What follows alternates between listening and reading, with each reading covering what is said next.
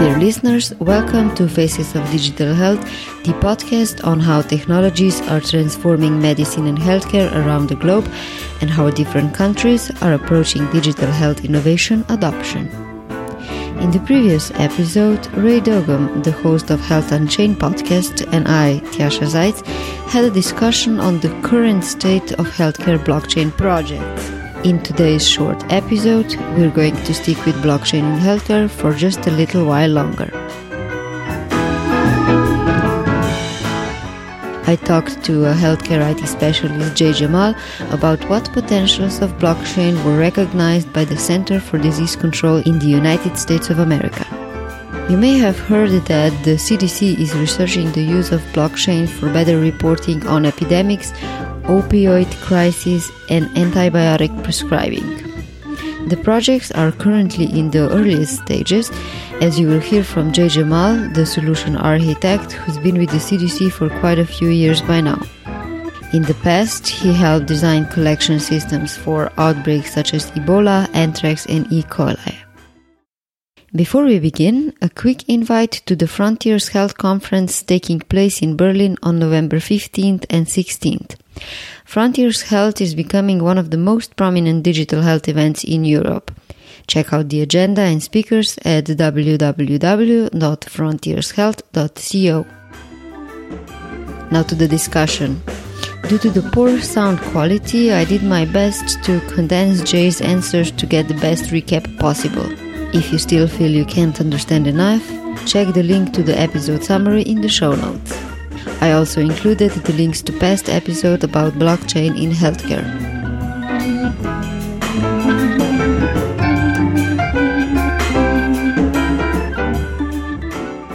Could you walk us through a bit how the whole implementation of blockchain at the CDC looked like? So, where did the idea come from? the media started reporting about the CDC collaborating with IBM on blockchain uh, since 2017. I don't know when the collaboration actually started. Sure. Uh, so uh, just uh, disclaimer, as I said, this is just all my own professional professional sharing of uh, knowledge. It doesn't hold any of the position of the government or any uh, outreach source. So I'm a contractor. Uh, with that, uh, so a CDC is a very diverse uh, agency, and uh, uh projects are executed based on programs. Uh, uh, there's a program for surveillance, there's a program for global health, Uh, emergency preparedness and response, uh, for uh, chronic diseases, for health statistics. So because of that, there could be multiple projects going parallel at one time. So, for instance, in CDC for blockchain, we have two active projects currently going on uh, to do a proof of concept. Okay, so, so there's actually two different groups working on two different projects inside the CDC. That's correct. You're working on the epidemics part of of the blockchain implementation at the CDC, right? Correct. So I work the one with the Ethereum platform uh, where we try to do a public health transaction proof of concept. Um, so what happens is uh, there is two kind of diseases uh, that are called uh, notifiable and non-notifiable diseases. And for notifiable diseases, uh, uh, public health entities are required to report to CDC and other agencies and uh, uh government entities uh, uh, when a, a patient go to get a test or, or they feel sick. So those data currently is coming through antiquated message transport systems and they have errors. They have data integrity issue, delay of uh, delivery. Uh, so what we try to provide is a mechanism, uh, or at least we try to explore a way if blockchain can be used for sending that data, waiting the data, and having a blockchain that can be shared. Could you explain a bit uh, how this pilot project looks like? So, how many healthcare institutions are involved, and how does the reporting look like? Is it is there just a, a, component integrated in the already existing system so the reporting is automated or do the institutions have to use like a separate application that sends a very specific data in the blockchain? The initiative has been a proof of concept internal private blockchain. So it's not on externally blockchain where uh, a lot of entities are interact. It's more of uh, providing a framework to see uh, we can map the existing use cases to sort of blockchain. Uh, currently, uh, if you're a hospital, you may need to send data to three places. So you may send data to CDC by law.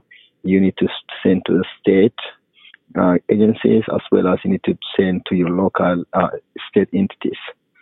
So what that you know created is overburden for uh, healthcare providers that they have to send three data at same uh, time, three different streams, three totally different type of messages, and it's creating overhead and it's creating data quality issues. So the idea we've been exploring is what if uh, we allow we create a constraint of blockchain nodes, uh, kind of private blockchain and allow these uh, healthcare providers to send to one place, then we can choose uh, an auditor or one node to verify that data and stamp it as a clean data.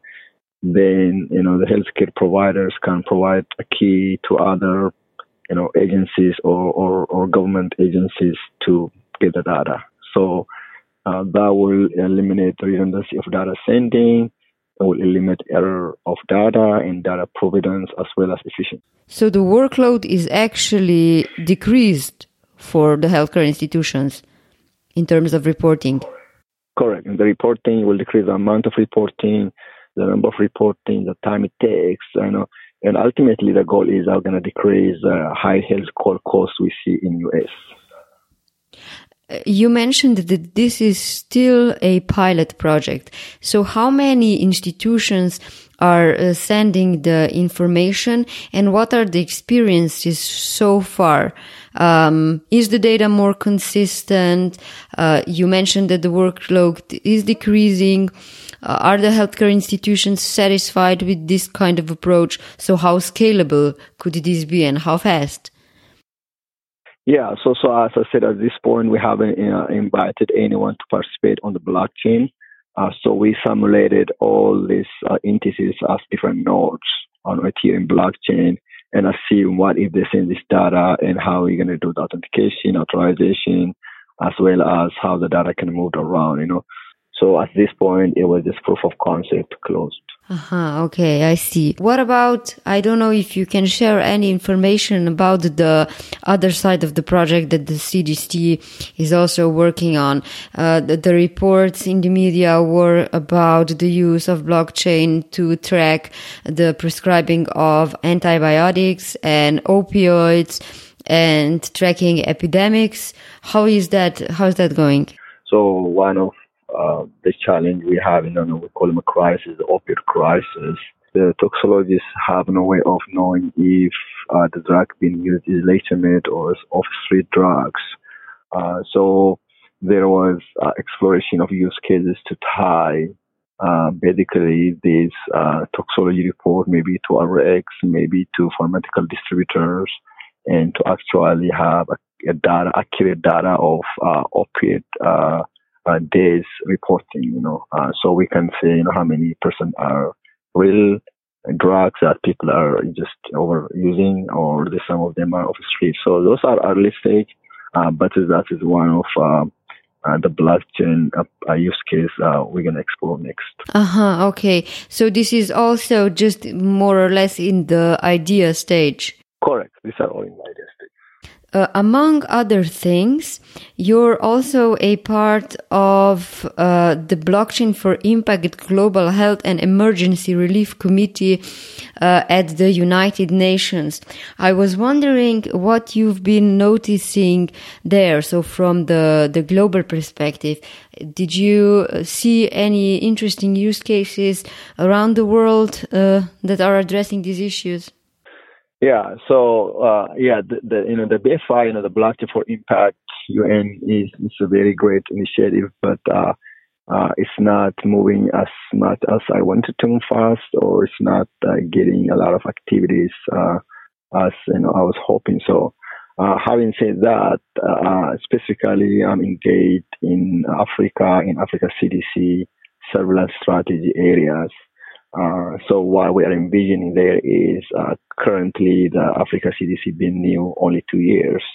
Uh, we are hoping to have a surveillance strategy that across you know, Africa continent and as well as the four regional offices that are tied to Africa CDC. We have coordination across West Africa Public Health, Ministry of Public Health, WHO, WHO of Africa. Uh, so having in CDC itself here, so having that coordinated effort has able to kind of uh, you know, quarantine or, or, kind of manage that crisis efficiently. Uh, so uh, what we're hoping for the blockchain to do is not, you know, uh, you know, active measures of, you know, response, uh, more proactive of preparedness. You know, how can we monitor all these activities of outbreak, whether that can be malaria or it could be Ebola or it could be cholera, I mean, which is very minor disease, but kills a lot of, you know, uh, people in, in, populations. You know, how can we use the blockchain uh, uh, to tackle those diseases? You've been an enterprise architecture and technical solutions architect for for a very long time. You've got very very broad experience uh, with IT in healthcare and on a broader uh, level. So I'm really curious to see what your opinion is regarding how could the struggles around blockchain uh, implementation be uh, minimized uh, so as you said, you know, blockchain is uh, young and new, and there is a lot of buzz and uh, there is a lot of hype. And sometimes the message get lost uh, because people are trying to think blockchain the same as crypto. Uh, it get crossed with crypto news. So I, I think most of the ideas are solid, but there is need to be a lot of education. So, how fast do you think uh, could these pilot projects that CDC is working on turn into something more tangible, something more visible? When do you think the first real results should could be seen? Yeah, so I think what in the first uh, iteration we did the first pilot last year, and we're doing the second one is more of education of kind of exploring the technology. Is this something is possible? I, I think what we show is in short time, yeah, it's technically possible, you know. And now, uh, and we have shown to the leadership, the leadership is excited, and they see the value, you know. Now, the second challenge is, you know, is this policy acceptable? You know, the policy wide at the same time, it's a security acceptable compliance. You know, uh, I think those are the two hurdles uh, we're gonna face. You know, so technically, you know, viable, it's feasible, we can be implemented, it has a value. Now, can we translate that to a policy? Because uh, for agency like CDC, uh, you have a lot of partnership. You know, uh, you have a lot of public health. You know, state, local, and private. You know, so you have to have constant stream of consensus to say, hey, you know, we want to do this blockchain, you know, we want to participate on this or, or how we can move forward. So we have a lot of organizations to interact. I think that's mm-hmm. going to take time to get a buy-in, you know. Then if you get that buy-in, the second step is that this compliance with you know, government security requirements. You know, as I point out, um, having that all nodes to consensus and there is no accountability, uh, there is no node you can trace is kind of thrown upon uh, because uh, we work a trace of chain. Uh, if I give you something, for example, if we get the CA PKI model, uh, you have certificates that are issued to you, then you have intermediate CA authority, then you have root CA. So if anything goes, I know whom to go all the way to the root CA, you know. So some kind of that trust chain has to be established, you know, whether that could be through offline kind of policy or inherently picking a blockchain that provide that. For example, like uh, Neo does that, you know, or hopefully Ethereum will, you know, you know bring that to to to that space. Um, the Center for Disease Control is one of the major operating component, components of the Department of Health and Human Services. Um, because of the stories that I mentioned, so the fact that the CDC is looking at blockchain use for antibiotics, opioids, epidemics, uh, monitoring, I'm wondering how much space in terms of funding do you still have to really explore uh, the implementation in practice? Because um, public health, which is what CDC does, is usually facing with uh, a lot of budget constraints. You know, it's because there's so many issues around public health. But on the other hand, it makes sense that you're exploring blockchain because the potentials for savings and transparency and benefits, even in the financial sense, are so big. As you point out, what we try to do is, you know, you spend amount, X amount of billion dollars um, uh, today for your IT infrastructure, uh, maintaining all these legacy systems. You have siloed ITs, you know, and plus uh, data comes in a multiple stream and you spend, you know, human labor to go through that, you know, and it's error prone. So we try to show the value of actual blockchain implementation of clean data, transparency, tracking, and immutability, as well as the long-term savings. But also, uh, if I just want to point out, there is another agency, FDA, uh, you know, which have interest as well on the drug manufacturing is part of HHS, you know. So some of uh, uh, the initiatives we try to do cross agencies, you know, uh, to mm-hmm. see if any synergy here, you know, to implement maybe one big blockchain. When it comes to blockchain, what's often mentioned from the critique side is that a lot of things that blockchain projects uh, claim they are solving are solvable without blockchain. So there are some problems that could be solved with the existing technology. So from that perspective, do you think a better connectivity uh, and the, a better solution for the problems of the CDC in terms of reporting could be solved with another technology, with a more widely distributed same system for reporting, you know, and some sort of an agreement or legislation that all the parties involved in the reporting simply report to the same system. So how inevitable is it to use blockchain in your case? Blockchain is not a magic bullet, a silver bullet to solve all these problems that have been for decades, right? Uh, reporting, data collection, standardization, and uh, if we just go a little bit in history, in US, you have this called meaningful use uh, uh, uh, mandates. Uh, so this is a mandate that's been set by uh, White House and the government to enforce using a standard way of sending messages to each other for, you know, if you are public health or if you are, uh, you know, healthcare providers and move off from old pen and paper to electronic health record. Even the government giving incentives, okay, mm-hmm. to healthcare providers to uh, put your system online. So what if one of the idea we're entertaining a far-fetched idea? What if you have a blockchain platform, a constraint, and you can incentivize, you know, uh, this public health participant. So currently you're reporting and you're reporting maybe 90% accurate, maybe 100%, maybe 70%, it might be delayed. Now all of a sudden the participant will have interest now uh, to be more accurate data and to send data timely instead of mandating, hey, you have to send the data and I'm already giving you the money and uh, keep on begging for it versus, hey, we're asking to send the data, you know, and you're going to be rewarded based on the data you send when you send.